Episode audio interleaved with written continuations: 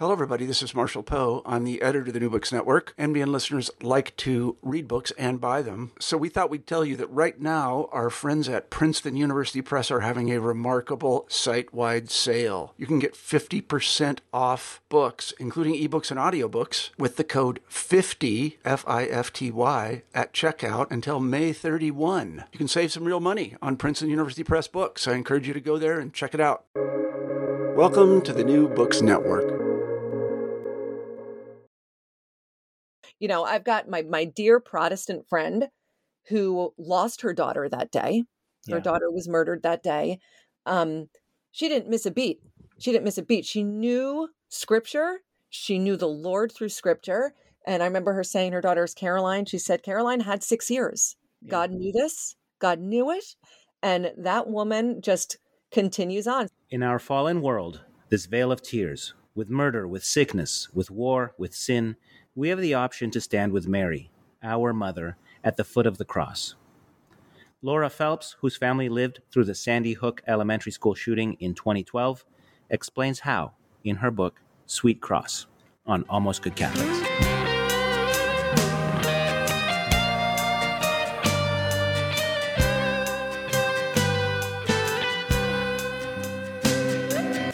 Welcome to Almost Good Catholics a conversation about theology and apologetics. Mm-hmm. I'm your host, Chris Odinietz, and I get to ask interesting people who've thought about the big questions to share their conclusions, to explain what we know, how we know it, why we think we know it. I hope this dialogue may help us approach the truth and to have a really great time doing it. If you'd like to join the conversation, please email almostgoodcatholics at gmail.com. Our guest today is Laura Phelps. She's a writer and speaker and a leader in Walking with a Purpose, a women's Catholic Bible ministry. Her books include Victorious Secret, that's victorious with an I O U S, as in secret of victory, Victorious Secret Everyday Battles and How to Win Them, and also Sweet Cross, A Marian Guide to Suffering. That's the book we're talking about today, and it begins with the Sandy Hook school shooting, where, in December of 2012, her young children, who mercifully survived, lost 20 classmates to a crazy murderer. How to understand Jesus, how to follow him and Mary, how to make sense of a world where bad things happen to good people is something that Laura has thought a lot about, and I'm delighted to welcome her to the show and to hear her wisdom on the subject. Welcome, Laura Phelps. Thank you so much. This is fun. Well, I'm very honored. So today is August 15th, the Feast of the Assumption of Mary. Tomorrow is the first day of school for my kids, I'm a teacher and my own students start on Thursday. And I can guarantee you that we will have drills and lockdowns and shelter in places and stuff like that, the way some of our parents drilled for nuclear attacks. The chances of such a horror seem really, really small, except that they actually happen to real people, to real children, and as we and we as a nation cannot wrap our minds around it. When such an attack happens, we all commiserate and lower the flags for a week, but then we get on with life but you've had no such luxury. Your community was devastated by a crazy gunman, and innocent children were slain. Would you tell us the story of the Sandy Hook shooting and how it set you on your path to the foot of the cross? Absolutely. Absolutely. Thanks so much for the opportunity to talk about it because for a long time we didn't. And it was a conscious decision, actually, because there was just such madness mm-hmm. surrounding the madness. you know? Yeah. Yeah there was the madness of the shooting, and then there was the madness of conspiracy theorists who were attacking us, saying that we were actors in a hoax. So mm-hmm. it, was, it, was, truly evil upon evil upon evil. It was, it was so chaotic, and my husband and I, we did really choose to be silent for a long time, um, just to be able to process it ourselves and to be there for our kids and not get sucked into the drain of the of the chaos and madness of it all. So it's nice. It's nice to have this period of time to to pray and to carry the cross and, and kind of walk through it with the Lord to to hear where I feel comfortable in sharing it because we may not, and I pray we all don't experience a, a, a tragedy like a school shooting, but yeah everybody's carrying something right so it, it, i think it's um it's important that we share our sufferings and and how we do get through it so that's kind of been the call on my heart and um and truly it was just an you know, a beautiful, beautiful day. It was in December. It was two weeks before Christmas. And my husband and I, we were excited because we were we had this trip planned to go out of town, which we never do. We have four kids. Yeah. We rarely get out of town alone. So we were excited, but I was also a little bit nervous because I never leave my kids at home. And I had um four, I have four kids. When my oldest was home sick that day, didn't feel well, so he was going to stay with my parents for the day when we went out went out of town. And then I had a my second oldest was at um, a Reed element a Reed intermediate school. Mm-hmm. And then my two littles were at Sandy Hook. My my youngest, my first grader and third grader were at Sandy Hook Elementary. So it was interesting because I had nerves that day only because we were leaving. We were going out of town for the night. So I made sure to give everybody a really special goodbye. I remember blessing my mm-hmm. little ones before they got on the bus. And I prayed over them and said, I pray that all of God's angels protect you today while mom's gone. Mm-hmm. And um, zipped up their little winter coats and put them on that bus. And, and they drove off. And I went home and I did the things you do, you know, when you're getting ready to go out and packing right. my bag, taking time on, you know, doing my makeup. And um and yeah, you yeah. know, I was, I was going to look good that day. Right. And um I remember going downstairs and I got a phone call and it was it wasn't a person it was like the, a robocall and it was but i saw newtown public schools come up on my phone so immediately my husband his face dropped because we're just trying to get away for the night. Mm-hmm, mm-hmm. and he's thinking like who's sick? You know like who else doesn't feel well? Because my oldest was already saying he had a stomach ache so he was home and i'm thinking are you kidding me? Like we're just trying to get out of town. And i listened to the voice message and it said something like due to an unconfirmed shooting in the area.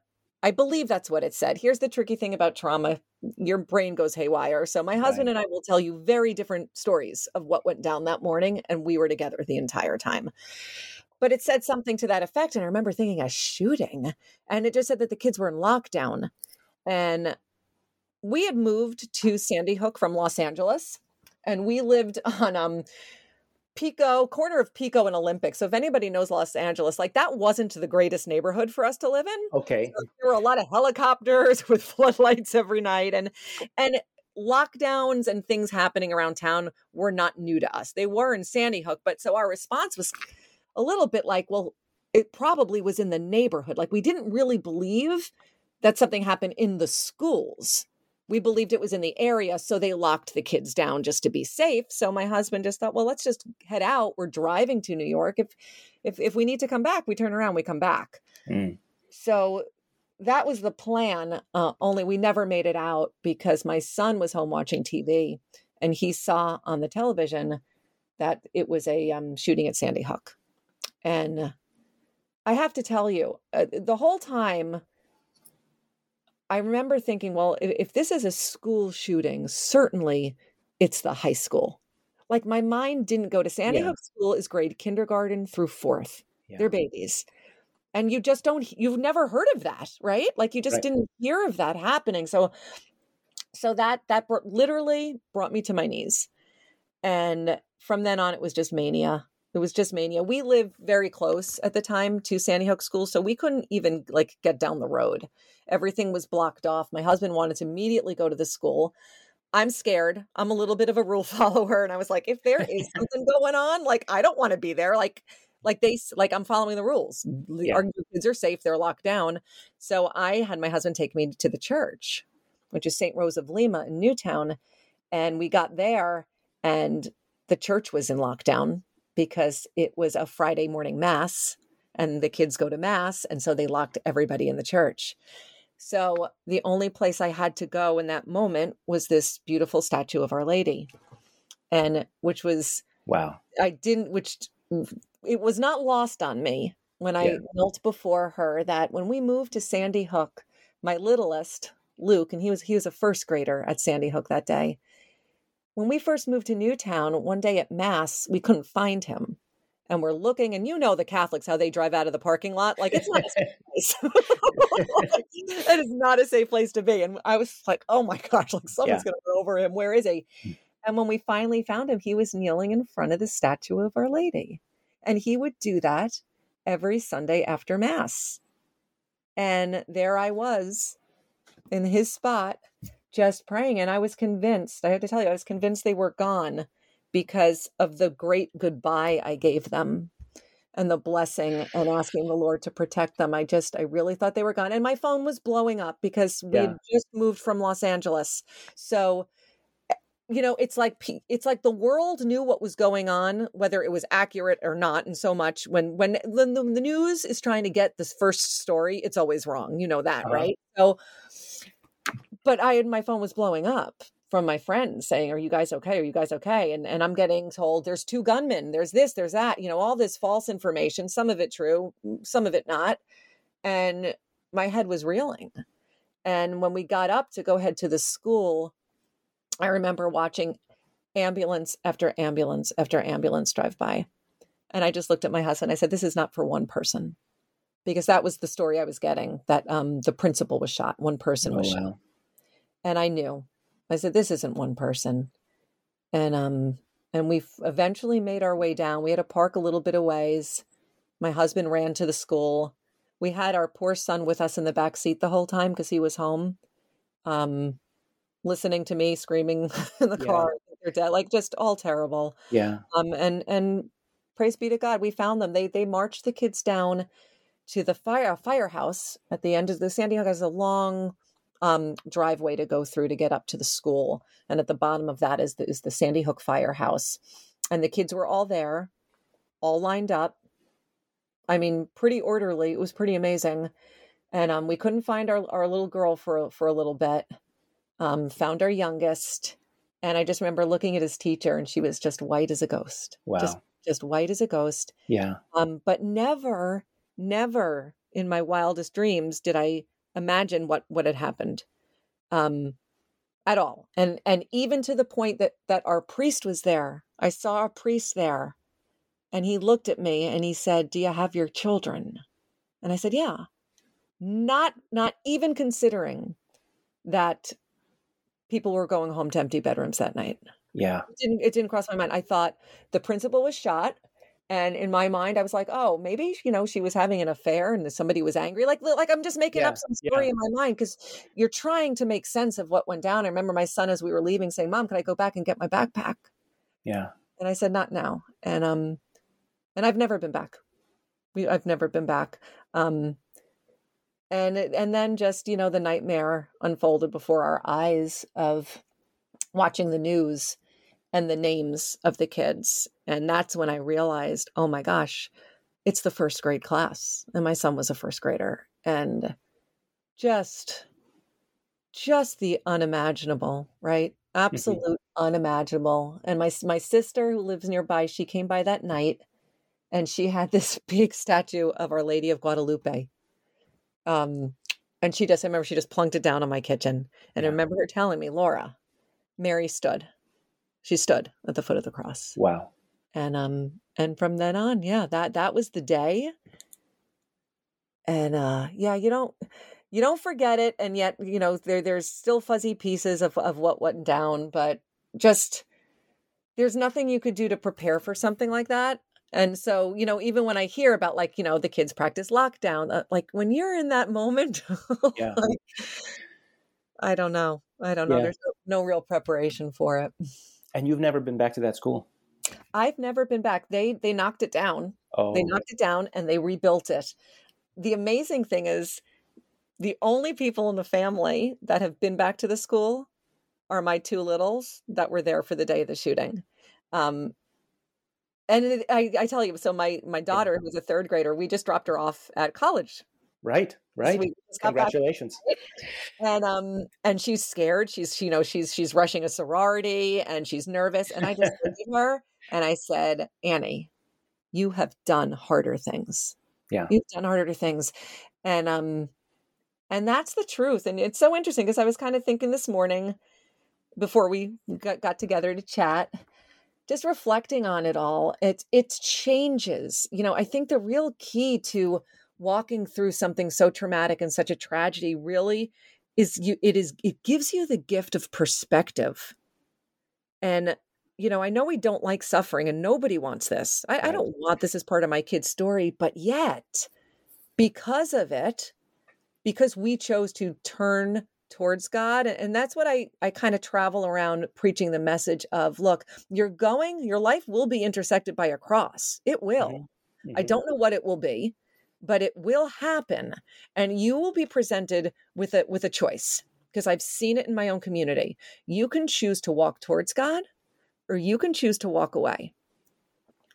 That that's your choice. Yeah. And and yeah, and I just want to say yesterday I was talking about our talk today with my mother in law, whose name is also Anne, and she asked such a great question. Um, how does the tragedy like this, the murder of children, affect people who are not believers? Does it bring them in or does it drive them out? And on the one hand, I think of all the people who gather in community when uh, mm. a tragedy strikes, like how everyone was nicer to each other after 9 11. Yes. And on the other hand, I think of people who lost their faith uh, in after the Holocaust, for example. Right? They they started the tragedy as Jews, but they left as atheists. How is it for your whole community? Yeah. Yeah, you know, and it's it's it, that's just the great Mister question, right? Mm-hmm. mm-hmm. Because I have to say, the Lord, in His goodness, really did prepare me for this. I didn't realize it when we so when we left LA and we moved here to Sandy Hook. It was to be closer to family. We were in California for 10 years. My whole family's here on the East Coast. And um and life was hard. Um marriage was hard. We were broke. And when I mm-hmm. say broke, I mean like it was a zero in the bank account. We filed for bankruptcy. Um, the ma- our marriage, you know, nothing will will kill a marriage like financial stress, right? So we were, right. life was really really hard, and I was at a breaking point. I thought that if I moved here closer to family, all my problems would go away. Um, and as a good friend said to me before I left, he said, Remember, Laura, wherever you go, there you are. That's right. That's right. and so we moved here and and not, nothing had changed. It got even more difficult because I had no friends here. Mm-hmm. And that is really when I had my reversion, my conversion back to the faith, because I'm a cradle Catholic. So the seeds were planted. It was always there. Mary's Mary. I mean, we could do a whole other episode of just how obvious she has been in my life. Yeah. I, I, don't notice it till now, till I have this perspective. But she has been, she has been knocking on my heart forever, forever. And it took really me thinking my marriage was was ending to have this reversion. And I went to hear Matthew Kelly. I went to a Matthew Kelly conference at our church here in Newtown. And he said, if you want your life to change, go to daily mass for two weeks. And I thought, well, I do want it to change. And what do I have to lose?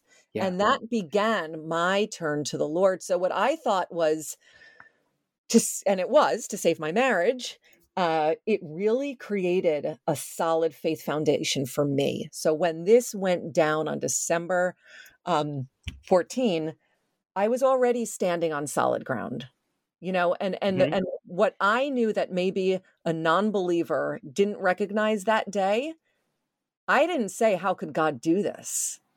I said, Holy cow, the devil is real. Yeah.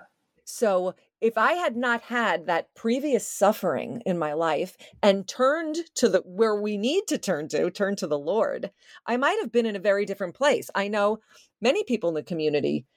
How could God allow this? I don't believe in a God that would allow the murder of children like this. Yeah. I don't believe that that can't be true. He can't be good. Um, I, I had one friend I remember telling me, um, kindness is my religion. We're just gonna, I'm just gonna teach my kids to be kind, and that became a real big slogan: "Be kind, be kind." And and like you say, we we are kind for about 15 minutes. We're yep. all really kind, and then everybody goes back to their life, and that's always a big joke in our family like oh that doesn't sound very kind here in newtown because we forget we're, we're sinful we're human we go on yeah. with life and so to answer that question, you know, I think it's it's a grace. It's such a grace and a gift of the Holy Spirit to be in a place where you could be literally standing at the foot of the pit of hell. I saw the devil loud and clear that day. But I but I knew where to go. I knew that this was not of God and I knew that because of this reversion because the the entire year before Sandy Hook happened, I started to read scripture and um and that was the game changer for me. I'm a cradle Catholic. I never read mm-hmm. the Bible. and I mm-hmm. think most Catholics, lifelong Catholics, yeah. can say the same thing. You know, I've got my my dear Protestant friend who lost her daughter that day. Her yeah. daughter was murdered that day. Um, she didn't miss a beat. She didn't miss a beat. She knew scripture. She knew the Lord through scripture. And I remember her saying her daughter's Caroline. She said Caroline had six years. Yeah. God knew this. God knew it. And that woman just continues on. So, like two of my closest friends in, in the, all this madness that are um, standing on a solid foundation of faith before the, the tragedy, they held on to their faith. It's not easy. I'm not saying we don't have moments where we have those, like, are you kidding me, Lord moments. We all have those, but but you're always but you're still tethered to him and you come back. I, I don't know many stories, to be honest, of those without faith that thought, mm-hmm. "Hey, I really need to turn to the Lord after this," because um, my circle here got very small because yeah. I just had to create a safe place for me to process the pain, and that was in the church. So yeah. that's kind of what I was consumed with. I think what happened for a lot of people, you know, we need when we when we face a suffering, like you have to do something, right? Like you mm-hmm. have to do. And for me, it was the rosary. It was diving deeper into my faith. It was starting um, a Bible study here, Walking with Purpose Bible Study. I, I brought it to my to my parish, and let me tell you, 160 women showed up every Wednesday morning to wow. study Scripture. Yes. Women that didn't go to mass, that weren't Catholic, yeah. but we knew that we needed something. Yeah. And so that was interesting to see. Um, whether these women stayed faithful to the program or went to mass, it was interesting to see that mm-hmm. that's where they came. You, the, the, there was a vigil mass the night of the shooting, and the church was so packed, so packed that we had to open up the windows so the people across the street at the gas station could hear. And then I remember the priest coming out into the crowds, just holding the Eucharist up above everybody. And I'm telling you, that church has never been packed like that yeah. before and not after. And it was incredible because yeah. it was just such a testament. Like, where do you go? Mm-hmm. Where do you go? It's like it's like Peter, right? To whom do we go, Lord? Yeah. Like where else do you go? And I think it's in everybody. We know that we need to run to the Father. It's just do we? And so no, not everybody does. I'm I'm so grateful for the the seeds my parents planted and just the gift of grace and my openness to it and for my previous sufferings. Yeah. Because without them, I wouldn't be here. I would I, I wouldn't have known where to turn. So yeah, I think it's it's different for everybody. I wish everybody would choose the path. And I think eventually we'll all get there. That's my prayer. Mm-hmm, mm-hmm. Um, but yeah, if you don't have that foundation, I think it's it's real difficult to start it and yeah. say, yeah, I'm gonna I'm gonna I'm gonna choose the Lord. And I think the best that we could do, the best that I could do really is just live it. You know, I I had a friend at the bus stop who um, you know, many people didn't send their kids back to school. It was terrifying. And that's what I said to my daughter taking her to college. And I said, You got back on a school bus and went to school. You are brave. Like you could do hard things. Like you were you've been made strong. That was just that that wasn't the devil taking my family down that was the lord slapping on another piece of armor on us mm. like i believe that every suffering like it is armor. It's going to make you stronger for the next thing that comes because there will be another cross. Mm-hmm. i think it's saint elizabeth of trinity. Could get I could be wrong but i think she said that life is a succession of crosses and that's our path to heaven. That that's the road to jesus. So yeah. there's always going to be something. But how are you how are you going to handle it when it comes your way? What what are you going to do? Who are you going to choose? And um, I don't know any other way. And I just feel like I'm, I'm blessed for that. And so the best I could do is live it. And I had this woman at the bus stop ask me, she said, How did you put them back on the bus? And then she paused and she looked at me. She said, Oh, you have faith. Like she could she could see it mm. and she knew it because they all knew that I went to mass right from the bus stop. Some people made fun of me yeah. and other people just quietly watched. Yeah. And I think that's the best we could do in, in, for those people that have been handed a tremendous suffering and and don't know where to turn or know where to turn but frankly are, are, are too pissed off to turn to him and i get it i've been there myself i really have it's so interesting to me how little time it took for you to put your feet on solid ground, which was two weeks of daily mass. I'm kind of kicking myself because I'm about to go back to work, and I just had a whole summer, and I did not mm-hmm. go to daily mass. And yeah. um, I, you know, I know about uh, Our Lady of Fatima wants us to go the first Saturday you mm-hmm. know of, of, and i did that for two saturdays and then something happened and then we were traveling and then just the discipline the focus you really did it. You, the, the, this book begins where you started a 33 day retreat to, to understand Mary better, mm-hmm. and you turned it into a four month retreat. So, yeah. how did you do that? And also, you said that Our Lady is speaking to you loud and clear throughout your life. Where do you hear her? Where do you see her? Like, how, how does how is that mechanically working? I say the Rosary every day, and I really want more clarity, yeah. but I but I don't think I'm as focused as you are. Yeah. Okay. So let me see if I can answer this without like going off on a huge tangent. So, in terms of where do I see her working in my life, which is always to bring me to Jesus, right? Like that's mm-hmm. Mary's role. It's just to bring me to Jesus. Um, when I was so I'm a cradle Catholic, as I said, lifelong Catholic, and my my parents had a beautiful devotion to Our Lady to the point that it was embarrassing to me as a young girl that we had like the giant. we didn't even have a statue of Mary; yeah. it was just her head. It was like this cute, and of course now I'm like, I mm. so want that yeah. in my house because it's beautiful. But as a kid, I'd be like, oh, my friends come over and we've got this giant head of Mary on our wall. My mom, they would go to Fatima, they would go to Medjugorje, and she'd bring me back medals and pictures. And I have to tell you, like some of them I got rid of.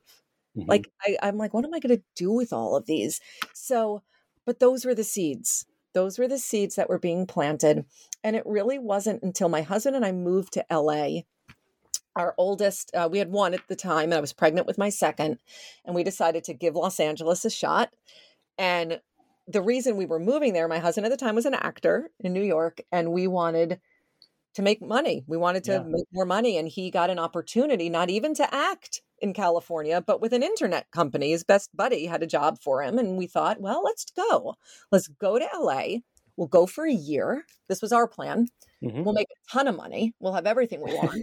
and then we can move back and buy a house and be close to family. That was our big plan. Great plan. And we got there and um and the plan fell through.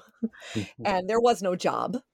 And I remember it was one of the saddest things I ever heard my husband say when he said, I mm. think I'll have to fall back on my acting career. I was like, oh, wait. like, no, we're expecting maybe two. So that's when things got really hard. And now we were in LA, 2,000 miles from family, pregnant with my second. It was a difficult pregnancy. We had no money. We went through our savings account. And uh, we, my husband would describe California as a nightmare with really good weather for the first couple of years. and um, but what happened? So my husband was Greek Orthodox, and one morning at mass, I overheard him talking to the priest, and I said, "What are you talking about?" He said, "I think I'm going to go through the RCIA and become Catholic because I promised that at our wedding that we, you know, I'd raise our kids Catholic, and here we are having more kids." And so he went through this great RCIA program really loved it and knew more about the Catholic faith than I did. Hmm. Right. You know, my Catholic faith, I always say my catechesis was God is love. And I made a lot of banners with felt and glue. Like that's all I remember. I didn't, I didn't open Bible. I didn't read scripture. I did not know Jesus personally. He was kind of a plastic figure on my shelf. And that's what Mary was too. Pretty, pretty plastic figure on my shelf that, you know, mom brought back from her pil- pil- pilgrimage. Mm-hmm. And so, um, so yeah, so my it was really my husband. The Lord really tugged at his heart. He got very involved in the faith. He became a lector at Mass, and we just started having this kind of beautiful faith community around us. And at the end of his um, initiation into the Catholic Church, he was gifted this beautiful portrait of Our Lady um, that said underneath, she pondered these things in her heart. And mm. it's just this gorgeous, gorgeous picture. And we were having a couple of friends over for dinner who were in the RCIA program with my husband. And so I wanted the house to look nice. We had no money, remember? So I couldn't even afford to frame the picture of Mary. So I just rested it up on our mantle. And in front of it, I put some little votive candles. And I lit the candles and had this piece of paper poster of Mary. And we had a lovely evening. We had a lovely dinner. And halfway through the conversation, my husband's friend asked, "So why'd you pick LA? Why'd you move here from from New York City?" And I said, "Well, it's a funny story, actually." I said, "You know, our plan. We came here to make more money and be successful." I said, "But I think God had other plans for us. I think the plan was to come here and grow closer to Jesus." And right after I said that, there was a loud loud bang, like as if you took like five large textbooks and dropped them on the ground. And we all startled. And I immediately ran into the kids' room to see if a baby had fallen out of a crib. Uh-huh. Everybody was asleep, nothing happened. And we come out, and our friend is in the living room, and he said, Look. And the picture of Mary had fallen from the mantle, past the candles, not one of them moved. The picture wasn't burned, and it was face up. And very interesting. I just remember, and I'll, and I don't even know how that it struck me that much that moment, but I've, it returns in my mind all the time of just her confirming, yeah, Laura, that's it. That's it. And don't forget. And I feel like everything I look, I know that the the shooting is not the only tragedy in my life, you know, and, and, and it hasn't been. There's been there's been more since it, but it's certainly a defining moment to say yeah. the least. And I just I look back at that and I think she knew, she knew, and that detour of going to LA, it seemed like such a failure to mm. us. We went bankrupt, you know, and and mm-hmm. we ended up 10 years coming back to the East Coast. Like why like what a waste, right? Like how many things do we look at in our life that we failed at and we think what a waste and I think oh no, like that detour was a real crucial part of our road to Jesus. And I think about that all the time and then after Sandy Hook, after the shooting, we had um a special mass with um a gentleman who had apparitions of Our Lady, and they brought him in. And after the mass, we were chatting and we were up in this little hall having a little wine. And as we got ready to leave, one of the priests there handed me a beautiful wooden rosary. And he said, um, The gentleman who sees Mary gave this to me. They were blessed by Our Lady. And he said, Give it to somebody who needs it. And I want to give it to you. And that struck me as crazy because my children survived there were people there whose children did not survive. And I'm thinking, well, why me out of all these people? Um, you know, and then fast forward, you know, just kind of a, a tragedy that that happened with with my oldest child years later. And and first thing I did was I went and I grabbed that rosary. It's like she's been preparing me for everything, saying, I'm not it's not going to be removed, right? Like your pain's yeah. not going to disappear. It's like, you know, the, the scripture in Isaiah, it's I'll be with you in the fire I'll be with mm-hmm. you in the water. It doesn't say, hey, guess what? There's no waters to walk through. Mm-hmm. You're going to have zero fire. No, it's there, but I'm going to be with you. And so those are my Mary moments that I just, they don't, I don't recognize them in the moment. Please, I pray the rosary, and, and sometimes it's like the worst rosary ever. I'm like, I'm so sorry, Mary. Believe it or not, that was the third mystery, but I planned dinner. you know, like, yeah, yeah. Totally. wanders. I don't hear it in the moment. And that's what I mean when I talk about like that perspective, just being able to look back. And isn't that what scripture also tells us? Like, recall, remember. And what does yes. Mary do? She considers, she ponders. Yes. And um, I think that's been a real gift too, where I've, I've, I know now just to, to, to just take that time to consider and ponder, okay, Lord, I don't like what's happening right now, but what does this mean for me?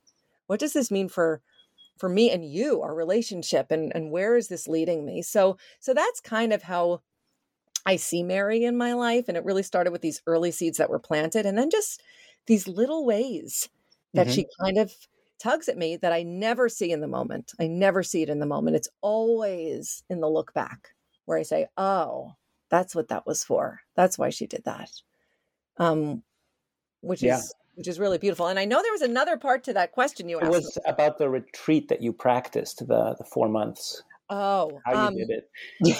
yeah. So I'm like I'm like ADHD. Like I really have trouble concentrating or finishing anything. Like I know Father Mike Schmitz right now. He's got that famous Bible in the year. Yeah. I I'm doing Bible in a decade. Yeah, I'm there too. Yep. just, I just have trouble following through. So the consecration to Our Lady is something that I really wanted to do, yeah. and I think I tried it a couple of times using um, Father Gaitley's book, which is just 33. It's just 33 days, people. We yeah. could do this, right? 33 days, and I failed at that. Um, but so, another thing that Our Lady led me to, I know, because it was mentioned to me two times by two different priests, was St. Louis de Montfort's book, True Devotion to Mary and he's got true devotion to mary with with total preparation for consecration it's a large book it's not an easy read and i i was talking about it for so long but never got it for myself and finally a friend bought it for me and I thought, okay, I'm going to do it. And now his consecration is not 33 days. It's it's it's longer, it's lengthier, it's a lot of reading, it's kind of heavy. And it was difficult for me to get through. And then one day, I couldn't get enough of it. Like a switch was flipped off, and I thought, this is fascinating. So I was using St. Louis de Montfort's True Devotion and Michael Gaitley's 33 Days and kind of cross referencing and just taking my time to go through it because it was a lot mm-hmm. and it mm-hmm. was beautiful. And I just knew if I try to cram this in the 33 day formula, I'm just going to be checking a box. Yeah. And this felt different. And I I stayed with it a really long time and just fell in love with Our Lady because Louis Montfort really goes into depth. And the thing that really jumped out at me was he talks about her virtues, but he emphasizes, you know, uh, these 10 beautiful virtues of Our Lady, which are lively faith, ardent charity, divine wisdom, heroic patience, mm-hmm. profound mm-hmm. humility, angelic sweetness, like all these beautiful virtues. And I'm reading this going like, I want this. Like this is, I need this. So I need Our Lady, and I'm just going to imitate her. Mm-hmm. Um, easier said than done. yes easier said than done, but that was really um, a turning point in my life was was doing that consecration and um and I have to say today's my consecration day. oh wow. Our day of recording yeah. on, on our assumptions. So um yeah, just really special, really special. It's I think um I think the you know, we have to be open to the promptings of the Holy Spirit. And I'm not always good at that. Um, and I'm not, you know, like I said, like I'm I'm kind of all over the place. And so to do something like like I know today when I woke up, I was like, oh, today's ended a novena, a 54 day rosary novena to Our Lady. I did start that. I didn't finish. I was like, oh, today I could have finished, yeah, but I didn't. Yeah. So I yeah. think people don't um definitely don't beat yourself up over you know mm-hmm. following these formulas i mean our our faith is so rich and there's so much and we could get really hung up on doing all the things right like yeah. the novena or the daily mass. I am a huge advocate. I think if people could get to mass at least one day aside from from sunday i think the, the, the graces and power in the eucharist are more than we even know and imagine. I think that would be really helpful. Um, but yeah that was definitely a huge turning point for me a huge turning because you know what? It, even even at the beginning stages honestly it, what it afforded me was just 20 minutes of silence hmm. you know we're just going going going and matthew kelly even says you know when he started going to mass every day he basically went with a to-do list okay lord this is what i need you to do for me yeah, you got it right. okay good. and then he'd leave right it, you don't go and have like oh this like huge epiphany it took time. Right. And when I look back, I'm like, wow, that was over 10 years ago. That was, and to see the progress in my spiritual life, it's slow. It's been really slow. So, um, yeah, it's yeah. just, it's all been slow.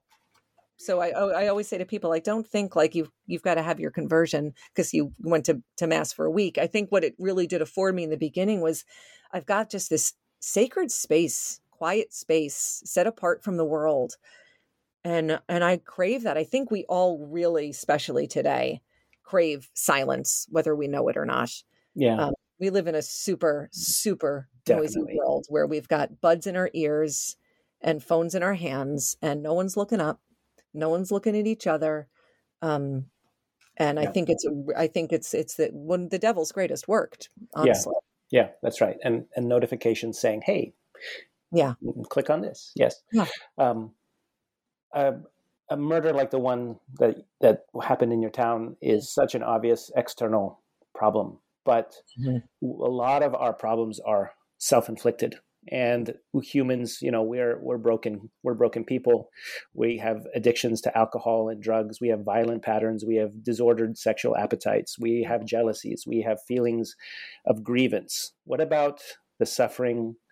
How does how you know Mary's perfect. Jesus is perfect. What do I, as a broken, sinful creature, how can I approach? How can I approach, you know, a perfect mother of God and the perfect son of God and stand at the cross? How does that work? Yeah. That's a great question. I don't know how. okay. find out. I'd love you to give me a ring. Yeah. Yeah, you know, here's here's what what helped me and what I found comforting with Mary. Again, I have to always like say like it's a grace and whether it was because of this, you know, having that giant head of Mary in my house growing Yeah. up, I never struggled with her. Yeah. So I have to put that out there because I have friends that do, Catholics that do. Yeah. You know, because she's so perfect, who am I? I can never be like her. And Right. but here's the great thing about Our Lady. you know, Mm. everything she went through, you know, I could sit and meditate on the Annunciation forever. I have a, I have a beautiful portrait Mm. of uh, Mary at the Annunciation that I have strategically placed where I could see from my desk where, You- where I work. Yeah, let me. I, I don't. I don't want to interrupt your answer. I just want to insert that if you could share what um, wisdom you have about all of these Marian mysteries. You know, the Annunciation, the Assumption, the Coronation, the Immaculate Conception. All of these things that we pray with the Rosary. Yeah. What do you? What have you learned about all this? Well, first of all, I, I mean, to be honest, this is the other great thing about Mary working in my life. I had rosaries. My mom brought me rosaries. I never knew how to pray it. I never learned how. And it was not until we moved from LA to Sandy Hook when I was like, oh, things aren't better. And then I went and heard Matthew Kelly. Then I started going to Mass. And after Mass, the daily Mass, these women would gather on the side of the church and pray the rosary. And I never went with them because I felt too awkward, like I'm going to do it wrong, but I would listen and I would stay there. And I had rosaries. When my fourth son was born, my little one Mhm. Luke, the one who who had that beautiful devotion to Our Lady at- at Mhm. six years old, when he was born, um, I almost died. When, when after he was born, they think what happened was that my uterus didn't contract, so I just bled out Oh, wow. and I had to have seven blood transfusions. It was it was touch and go. And as a gift, my husband got me a rosary. Neither of us prayed it. like, and I was even. This is so embarrassing to Yeah. admit. I, you know, I should probably confess this. I I was mad. I wanted like a nice piece of jewelry as a gift. yeah. And I was like, you got me this rosary. Like, what am I even going to do with this? Um, and then for Valentine's Day, he got me another rosary. And that's when I started to pray. And the great thing about that is I started to pray it and I looked at it and I thought, wait a minute, these are broken. Like the, the- it's not even the right amount of beads. It was a Oh, wow. sorrow. It was the sorrowful rosary. I didn't know what that was. Mm. So I had no understanding. I don't know what mm. that is. What is that? So Our Lady has uh, of, of there's a sorrowful rosary you can pray, which is the seven sorrows of Our Lady. Oh, And so, and I'm not even going to get them all right. I, I have to look at everything written down, but that's you know, um, fleeing to Egypt. And so, like all the Yeah. the presentation, the sword in her heart, losing Jesus, you know, Yeah. like she lost him, she couldn't find him. So finding Jesus at the temple. So all the the sorrows that pierced her heart, meeting up with Jesus as he's walking, holding his cross, you know, carrying his cross. So it's it's so that rosary focuses specifically on the seven sorrows of Our Lady, and you could just Google seven sorrows of Our Lady. okay. But it's different. It doesn't have a crucifix at the end, and I was like, he got me a broken rosary. That's so. weird. Again, another nod from Our Lady Yeah. know my sorrows know my sorrows and I, and i also never really understood that you prayed a mystery i thought it was just you held this necklace and said a whole boatload of hail marys Mhm. you know so it wasn't until i learned oh wait a minute each 10 beads each 10 hail marys you pray focus on a on on, on a certain mystery right so let's take the joyful mysteries which which we celebrate today right on Mhm. a monday so that that would be 10 hail marys meditating on the annunciation and then there's always like a fruit of it like what what what do we have to um to like what is the fruit that's born out of praying and meditating on a rosary and so that the annunciation that's her great yes Mhm. to becoming the mother of God. And I love the Annunciation because we all have it. We all have our Annunciation moments. And I say it is that moment when God basically breaks through your well laid out plans and says, you know what, actually, this is what I have for you. Because Mary had a plan for her life. She was a kid. Yeah. And and I know we think of her as being so holy, so perfect. And Yeah. she was. She was n- n- she was not born with original sin. She was 100% set apart and her only desire for her life was to do the will of God. So that was that was it for her. So yeah, that's hard because most days I really just want God to do my will. I think it would be much smoother.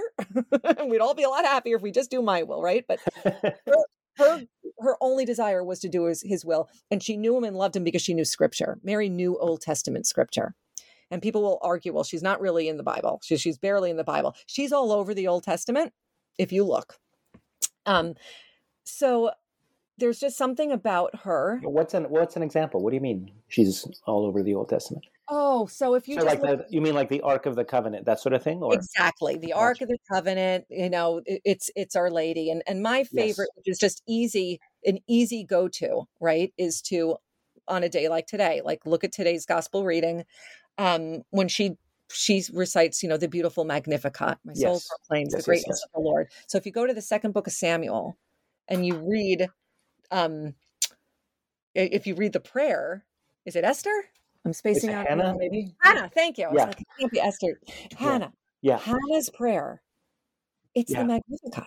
that's such a good So point. Mary was echoing the words of Hannah's prayer, which Yeah. is so beautiful. So there are these little foreshadowing, these little hints of Mary kind of being all all all over it. And so just to for me as a regular old, you know, mom in Newtown, Connecticut, dealing with life struggles, to look at her and see the way she responded. You know, I'm not perfect. I'm far from perfect. If you need confirmation, we could get my husband on as well. like, far from perfect, Fair I'm enough. far Yeah. from sinless. Yeah. Um, but but I want to be holy. I want to be holy and I want to do God's will because I do know and I do believe that the foot of the cross is the safest place to be Mhm. because that's where Jesus is. That's where he is. And he's waiting for us. And she is too. She is too, because she Yeah. stands there. And she, I always say, she didn't stand there for three hours and walk away. She waits for us there. And I'm comforted by that. I, she doesn't, I mean, I'm a mom. I don't want perfection from my children. I just want holiness. I don't expect them to not screw up. yeah, I don't not love them when they majorly screw up, when they choose wrong, when they turn their back on God. I have four kids. yeah, it's absolutely. smooth sailing, and we live in a really, really hard world today. Yeah, That that, um, it's it's a very difficult thing to raise your children Catholic in, in today's culture. Right. And so we we I've got my share of struggles and disappointments. Absolutely. Do I love them any less? I think I love them more Yeah, and that's that's the heart of a mother so she's so approachable and she's there waiting at the foot of the cross and i just find great comfort in that and i could look at these mysteries that she went through and the beautiful thing about these mysteries it doesn't only give you that insight and that little peek into her life of her saying yes of her running to elizabeth. Right. i mean she finds out and she she goes to a friend and they share and joy. There's zero competition right? Like if that happened today i think i'd be if someone came if my best friend showed up in five minutes and said guess what? I have been chosen to give birth to god. I'd be like are you kidding me? But i go to church more than you. Why wasn't i picked? You know yeah, like there was none of this competition. So so there's such beauty that we can learn and imitate from mary's response but also ultimately every one of those mysteries is leading us to jesus. It's Yeah. leading us to jesus. It's it's it's a, it's saying yes to him right? It's carrying him in our own wombs and bringing jesus to our friends. Like it's always she's always pointing us to him. And Yeah. that's that's what i love about her. And i find her super approachable because she is a mom and i'm a mom yeah, and I don't have to be perfect. I don't have to clean up. In fact, that's not what God wants from any of us. He he came while we were sinners. He died while we were sinners. He did not come to save the perfect and buttoned up. You Mhm. know, that, that gorgeous influencer we're all watching on Instagram that we want to be like. That's not what he's looking for. And and and he meets us in our mess. He meets us as we are. And I find great comfort in that. And I find comfort that I've got a mom that's kind of rooting for me. I kind of feel like if I'm face to face with Yeah. Jesus and he's like, well, let's talk about a couple of things, Laura. then I could be Yeah. like, Mom, yeah. can you help me out here? And she will. And Yeah. She, And you feel that like this is our mother. Everybody says that. Pope Francis says that she's our mother. You feel that. You feel that. Uh, you feel her right there as your mom. 100%. 100% and and and what great comfort right on a day like today when my daughter I dropped off 2000 miles away That's right. that I could just say to her Mary be a mother. Just be a mother to her when I can't. Yeah. you know I let my daughter know you can't just come home on a weekend. You're too far now. You know you pick she just really wanted to go far. I said that's great but you know what? You go- you go to Mary. And Mhm. God love her. She FaceTimed me last night. She's like I'm going to mass tonight. I was like good. You know where to go. You know Yeah. where to go it's so important it's, it's Yeah. the greatest gift we could give our children today it's not easy I agree. I think you've answered my question too, because um, Jesus has wounds, and he, they're not his fault; that they're our fault. And so he understands the wounds, and you know, Mary understands what it's like to see her son murdered, and Elizabeth likewise knows what it's like to see her son decapitated by the king. And uh, so, Yeah. maybe none of this, you know, maybe that perfection is maybe the i don't know the separation from perfection is just another little stepping stone that we should get over. As Yeah. uh, my, my guest last week quoted uh, gk chesterton. Somebody asked him um, what's wrong with the world? And chesterton said i am. Oh So, amen. amen. Amen. Yeah. Totally. And that was i think a real moment turning point in my um consecration to mary was having this moment of i i can't believe that i come to you. And, and at the time it was we were struggling with our oldest son was going through something and and i was constantly praying for him and Yeah. i would bring him to our lady and be like can you just please save my son save my son save my son? And one day i was like oh my gosh i am praying to this woman to save my son and i killed hers like and it was just like but i didn't doubt she wasn't receiving my prayer right. that she didn't want this for me um, and i think sometimes what happens we don't realize it i think it's a pride that gets in our way and we we call it like well she's so perfect we can't go to her she expects too much but i think it's it's it's a pride because she does love us and she is a mother of all and she allowed every bit of that crucifixion to happen you know and i picture her i just wrote a little reflection on mary meeting jesus on his way to calvary and and i'm always fascinated because if that were me uh, please the helicopter moms today we'd be like oh my gosh honey let me take that for you put that down like yeah i'm gonna clean you up and and i'd be yelling at everybody this isn't fair you got the wrong guy and yeah and she didn't do that. And I had actually read that some theo- theologians say because her desire, only desire for her life was to do the will of God, that if the Roman soldiers asked her to put the nails in Jesus, she would have obeyed. And that blows my mind.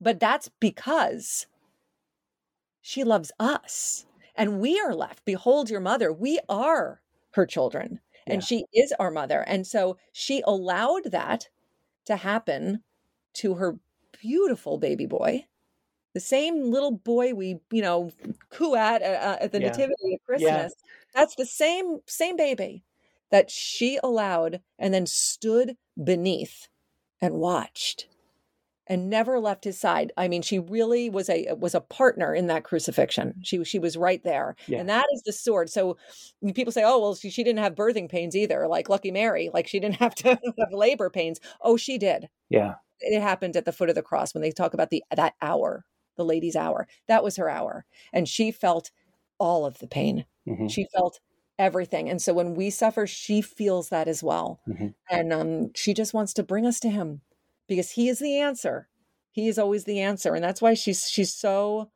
remarkable to me because she's Mhm. just forever leading me there and nobody wants to be at the foot of the cross we want to be at starbucks but Yeah. um but that's where that's where it all happens everything changes there and she's there and he's there and um and she's just a gift to us she's an absolute gift to us Amen. Amen. Um, Laura, I, I, we could keep going, but I have to stop because my kids are about to wake up and I have to go to work. Uh, so I just want to thank you so much um, for talking with me this hour. Uh, the book is called The Sweet Cross. Each chapter is one of these devotions um, that that you mentioned, um, and I, I'll, the, I'll put the link to the website and everything else. But just thank you so much, and would you please close us with a with a prayer or a blessing? I would love to. Thank you so much for having me. This is it's always just an incredible honor to to talk to people about about suffering and the beauty of Our Lady. So yeah, I would I would love to to close in a little prayer. Father, Son, Holy Spirit, Amen.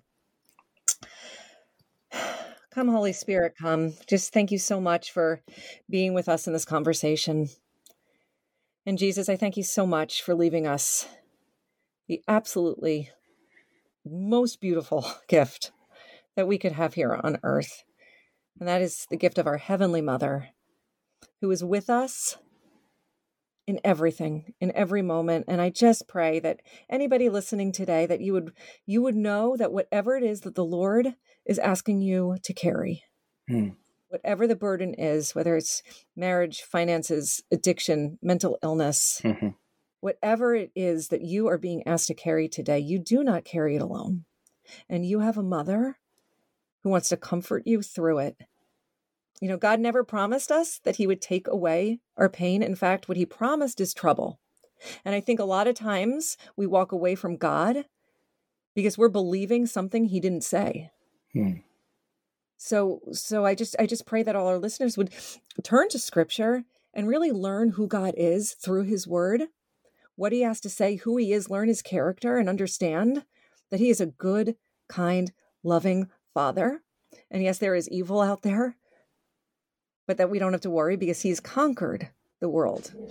You know, the spoiler alert, my friends, is it ends in victory. it ends in victory. And we have a mother at the foot of the cross who says, Come stand with me. Stand with me. This is not the thing, my friend, that is going to tear you down.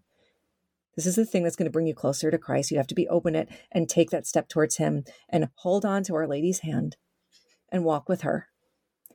And I just pray this blessing upon all of you that you would listen to that voice of Our Lady, you'd follow that nudge and tug on your heart, and you would continue to follow. Continue to follow him. And I pray this in mighty name, Jesus. In the name of the Father, Son, Holy Spirit. Amen. Amen. Amen. Nails, spear shall pierce him through the cross, be born for me, for you, and hail, hail the babe, the Son of Mary. Chris Odinietz and Laura Phelps recorded this conversation on August 15th, 2022 It's the great feast of the Assumption of Mary, when the Mother of God was assumed body and soul into heaven without ever dying, when the course of her life was over. Sometime between the year 33 and 49, as we learned from Professor Fastiggi back in episode 7 of Almost Good Catholics. At the same time, it's the feast of Our Lady of the Miracle of the Vistula, when in 1920, 102 years ago, the Polish army miraculously defeated a much larger Soviet force, preventing the advance of communism into Europe, weekend after World War I. Our music is from Josh and Margot of the Great Space Coaster. Check them out at gscoasterband.com. And our logo of the dog with the torch in his mouth is from the website of the Dominican Friars of England, Scotland, and Wales, english.op.org. I'm Chris Odinietz. I thank you for listening. I'll talk to you soon. This, this is Christ the King, whom shepherds guard and angels sing.